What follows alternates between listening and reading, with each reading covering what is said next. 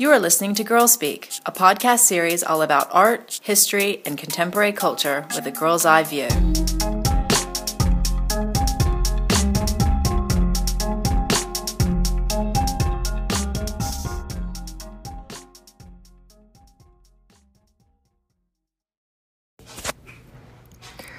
Hi, everyone. Welcome to episode 138 of Girl Speak. I'm Tiffany Rhodes, program developer with Girl Museum. Thanks for tuning in, downloading, or streaming us today. Girl Speak is produced by Girl Museum, the first and only museum in the world dedicated to celebrating girlhood. Girl Museum explores the art, history, and culture of girls around the world in the past and present. All of our programs are volunteer run and supported by listeners like you. Visit us on the web at www.girlmuseum.org. Today, I want to tell you a story about the Baha'i people of Iran, which is memorialized in the Iran Human Rights Documentation Center report, Community Under Siege. But it's not a happy story. This community has long faced persecution because of their faith. The largely Shia establishment in Iran condemns their faith as heretical, even though the rest of the world recognizes Baha'i as a distinct religious tradition. Why? The Baha'i Faith teaches that all religions and people are essentially worthy. Founded in the 1800s, the religion centers around three key figures Bab, a martyred herald who taught that God would send a prophet, much like God had sent Jesus and Muhammad. Baha'u'llah, who claimed to be a prophet and was exiled for most of his life. And Baha'u'llah's son, Abdul Baha, who taught the faith around the world.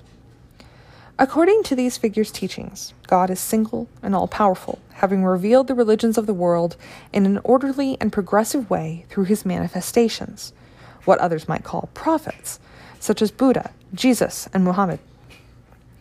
These religions are united in purpose, but vary in social practices. In this way, Baha'i, Baha'i faith stresses that unity and intrinsic value of all people rejecting forces that divide, such as racism and nationalism, and advocating for a unified world order. The Baha'i Faith is governed by elected local, regional, and national spiritual assemblies who report to the nine elected members of the Universal House of Justice in Israel. Yet, not everyone sees such an idyllic vision of the world as a peaceful practice of faith. In some Islamic countries, the Baha'i faith is not recognized, and, as in Iran, its followers face severe persecution, even death.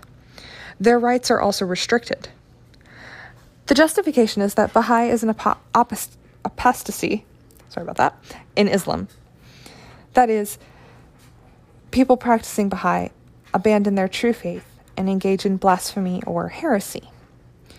Classical Islamic law calls for the execution of those who are considered apostates, but such laws are strongly opposed by many Muslims.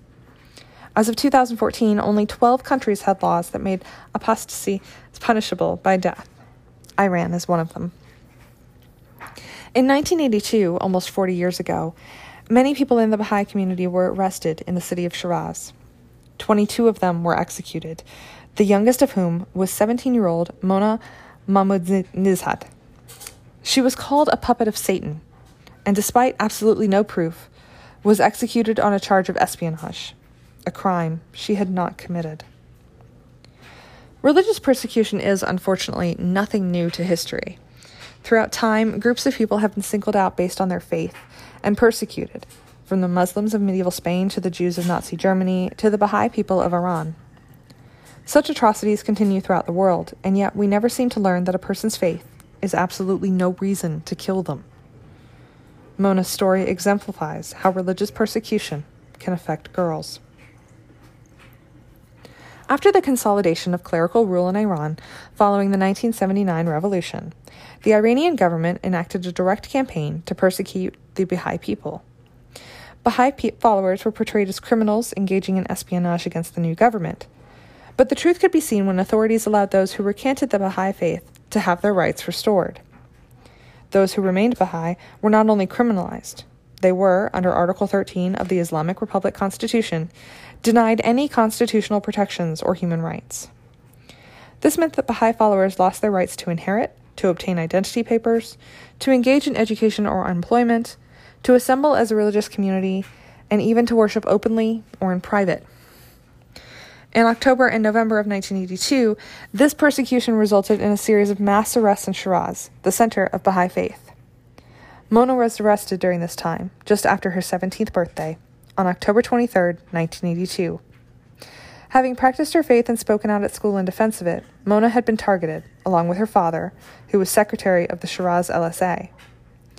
As Mona's mother later recalled, I had knocking at the door. I heard the neighbors across from us say, They are not home. They have left. I was really surprised to hear our neighbor lying as we were home, so I said, Who is it? Once I said that, they started banging on the door really fiercely and even kicking it. At that moment, I went and looked through the peephole and saw that there were five Revolutionary Guards behind the door. I opened the door, and I saw how rudely they told our neighbor to go back inside and instructed her, You are not to come out of the house until 12 a.m. The guards then searched the family home, looking for anything to prove they were Baha'i. The search lasted several hours, with the family under guard the entire time. As Mona's mother continued, they came and pointed at my daughter Mona and my husband and said, You and you, let's go. I got really upset. I said, She's just a child. Where are you taking her? Please don't take her. They said no and showed me some of Mona's writings about the Baha'i persecutions in Iran.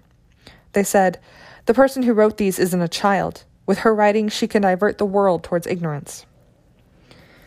After her arrest, Mona was taken to Sepah i Shiraz, the headquarters and detention center controlled by the Revolutionary Guards. She arrived blindfolded.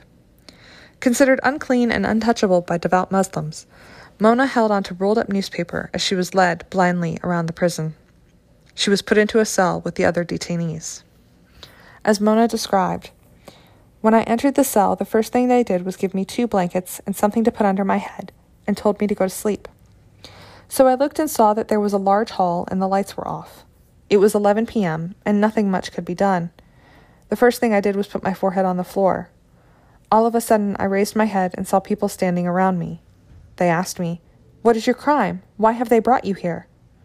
I said, I have committed no crime and have done nothing. I am only a Baha'i. Initially, authorities denied that any arrests had taken place. Mona's family had no idea where she or her father had been taken. But thanks to the Baha'i community's pressing, local authorities eventually acknowledged the arrests and stated that the prisoners were held in Sepah i Shiraz. 39 people had been arrested. On November 29, 1982, another round of arrests took place. All of the arrests followed the same pattern as Mona's experience. Family of those arrested pled for their release, approaching senior officials to ask for help. One family, the parents of Dr. Bahram Afnan, kept a list of all those they contacted ranging from the Iranian president and prime minister to attorneys, prosecutors, religious magistrates, and even written complaints to parliament. Mona, like the other arrested individuals, went through two stages of pretrial interrogations, followed by a brief court hearing. The first stage was the worst, conducted by masked interrogators at the prison.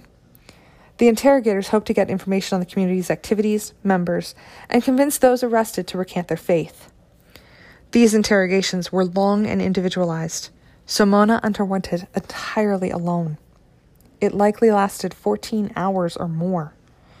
Another female inmate, Ruhi Jahanpur, recounted her experiences, detailing that many of the questions focused on the Baha'i faith, details on events held by the faith, donations to the faith's fund, and, most often, names of the other faithful. They were also asked about supposed espionage activities, as if they had been spies for Israel or another country, even though none of the arrested had known ties to espionage. The interrogators also placed heavy emphasis on getting inmates to recant their faith and convert to Islam, threatening them with execution. Another inmate, Farkund Mahmoud Nizad, recounted her experience, stating, The interrogators spent seven or eight hours asking me the same questions, and I was extremely tired. Throughout this whole time, I was not given permission to use the bathroom or drink a glass of water. There were also group interrogations, where groups of inmates were brought together in one room in the hope that one person's answers would contradict another's and hence reveal criminal activity. The inmates were often blindfolded, resulting in disorientation, and repeatedly asked to name those who had converted to Baha'i from Islam, then considered apostasy, a crime punishable by death. Notably, Mona was singled out as a teenage inmate. Authorities relied on reports from authorities at her school who were under control of anti Baha'i organizations. Mona had been outspoken of her faith at school and was noted to be uncooperative during interrogations. Twice, she sat opposite her father as they were interrogated. In a case like Mona's, being uncooperative, she may have also been subjected to physical torture or punishment. Another inmate described such punishment, stating, The prisoner was placed on the bed, wrists and ankles tied to the frame. The two big toes were tied together and the feet were lashed. The next day, the same wounded parts would be lashed again through the bandages. The whips were not cleaned between prisoners, resulting in dirty wounds and serious side effects. The second stage featured questioning from prosecutors. The prisoners were taken to Ab- Adelabad prison, the main prison in Shiraz. Interrogations took place at the Revolutionary Court building, often lasting an entire day or more, and conducted by junior prosecutors. These interrogations were more official. Files were reviewed and were much more focused on recantation than gathering intelligence. During this, Mona was likely shown her file, which stated the official charge Baha'ism. Other files, possibly Mona's, had additional charges such as being an enemy of God or a spy for Israel. Mona may have been forced to write her interrogation answers into her file. While these interrogations were ongoing, Mona lived in the women's ward of Adelabad. Cells lined two sides of the ward, each measuring only one and a half by two meters. Mona had two other cellmates, as was policy. Every cell had a concrete floor, one metal cot, one mattress, and one small window. Each prisoner was given two army blankets. Mona and the other women were guarded by female guards during the day and male guards at night. She and the other Baha'i women were housed on the third floor, which was reserved specifically for those accused of the worst crimes, such as murder, drug dealing, or, in this case, being a Baha'i. From prison records, we know that Mona shared her cell with 32 year old Tahiri Sivashi and her mother, Farkundi, who had also been arrested by this time. In between these events, Mona was held in prison. Seen as impure, she could not let her person or belongings come into contact with other prisoners, even her clothing. She was forbidden from saying prayers or open, openly practicing her faith in any way. Mona was likely held in one of the two main cells for Baha'i, segregated from other prisoners. In January, some of the prisoners were offered freedom in exchange for bail money, typically 700,000 tomans, approximately $16,000 in 1982 money, or around $44,000 today. Those who could raise the money the fast were freed. Literally within a few days, the offer was withdrawn. This was part of a scheme during a visit from the Revolutionary Court, and once the court had left, the guards went to the released prisoners' homes and took them back into custody. However brief, three of the released prisoners had managed to flee Iran entirely. Mona and her family were not among them. Finally, the court hearings arrived. At the hearing, inmates were given two options convert to Islam or face execution. Mona's mother went first. She later recalled When I entered the room, I said salam and noticed that the typist typed the word. I therefore realized that whatever I said was going to be recorded in my file. It was clear that I had to sit on the chair that was placed before the judge. I put my hands on the chair and stood before the judge. He looked at me and instructed me to sit. I said, Ha? Pretending that I had not heard him. He became very happy and looked at the typist, saying, Do you know who she is? She is the wife of the man who spoke very eloquently and wanted to teach us. He laughed a sarcastic laugh and ordered me to, again to sit. I sat down. He looked through my file and asked, You're from a Zoroastrian background, right? I said, Yes. He said, Why did you leave such a good religion as the faith of Zoroaster and convert to Baha'ism? I told him, because it was my heart's desire to do that. He said, This is not a matter for the heart. If right now you declare that you are a Zoroastrian, I will free you.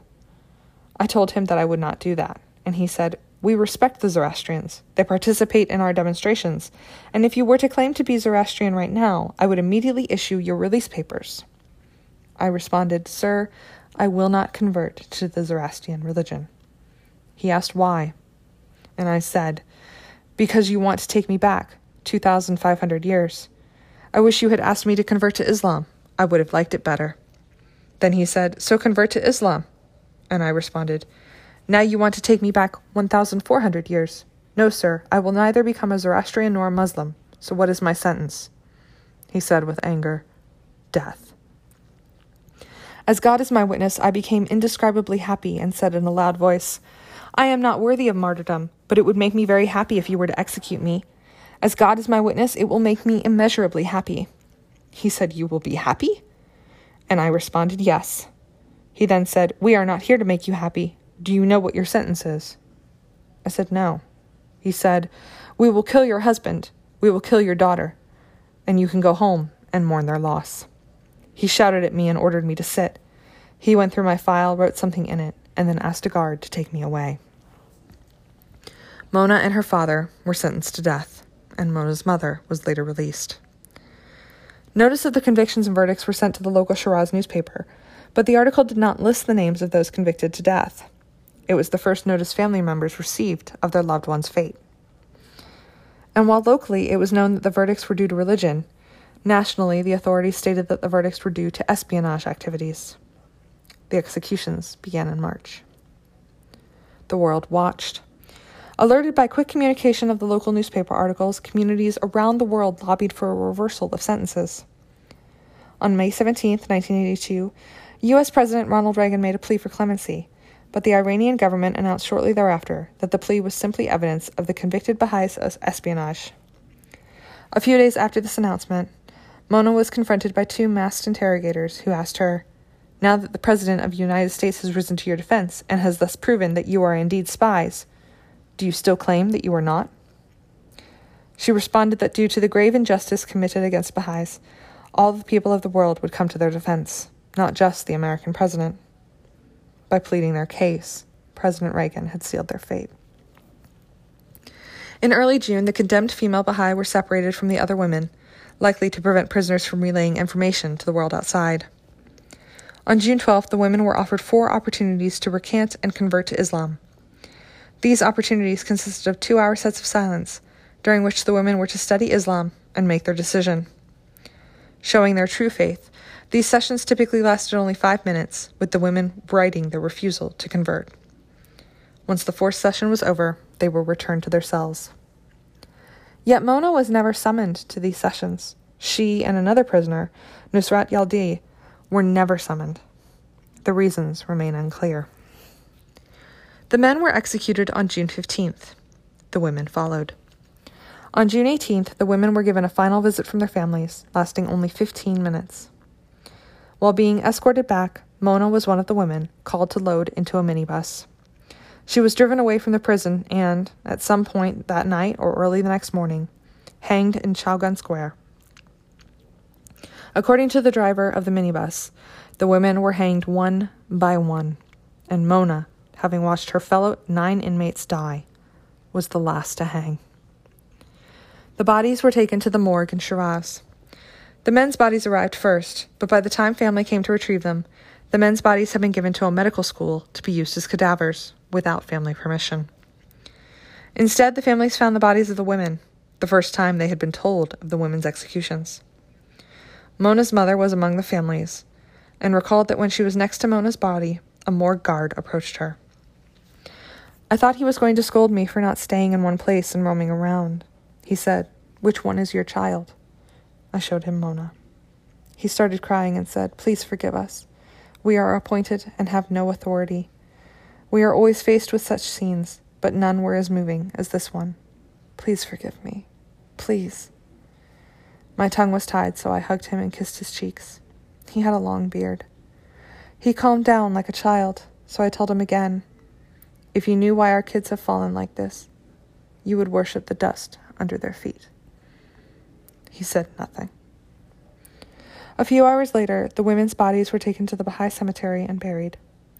Each was placed in an individual shallow grave close to one another that was covered in soil to disguise its exact location. Within a week, memorials were held for the victims.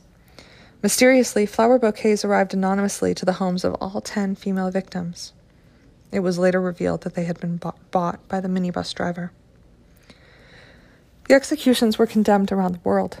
Yet today, Mona's story is largely unknown outside the Baha'i community. Born in the late 1980s, I was not alive when Mona was killed. But I also was never taught about Iran, the revolution, or the religious persecution suffered. It was not part of my history texts, and yet I think it should be. In America, we focus a lot on the Nazi persecutions of Jews, but we rarely hear of other religious and ethnic based persecutions. Until the past 10 to 20 years, even race based persecution was something I was taught was largely in the past. As we enter a post COVID world, I hope we tell more stories like Mona's. She was 17, executed purely for defending her faith. She is not the first, nor likely the last, girl to do so, but her story is one of how persecution continues in the modern world. As we reckon with legacies like racism, Nazism, or political extremism, shouldn't we also reckon with the legacies of religious persecution? How long will it take before girls like Mona feel safe to practice their religions and speak up for what they believe in? Will the Baha'i people, who are still as vulnerable today as they were in 1982, ever be free to be who they are? It's time we create the world we want a world where Baha'i people and their unique faith are as respected and valued as everyone else. A world like what Mona imagined, where all people have and are recognized for having intrinsic equal value. We hope you have enjoyed this podcast. Be sure to tune into our next podcast as we discuss shifting definitions of girlhood. Finally, please help to support future production of Girl Speak by visiting us at www.girlmuseum.org and clicking donate. Thank you and have a wonderful day.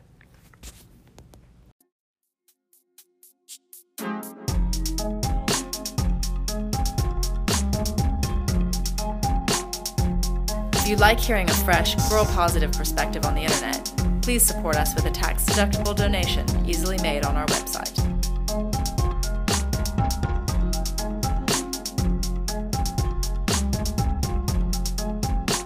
Our music is courtesy of up and coming artist Han Av.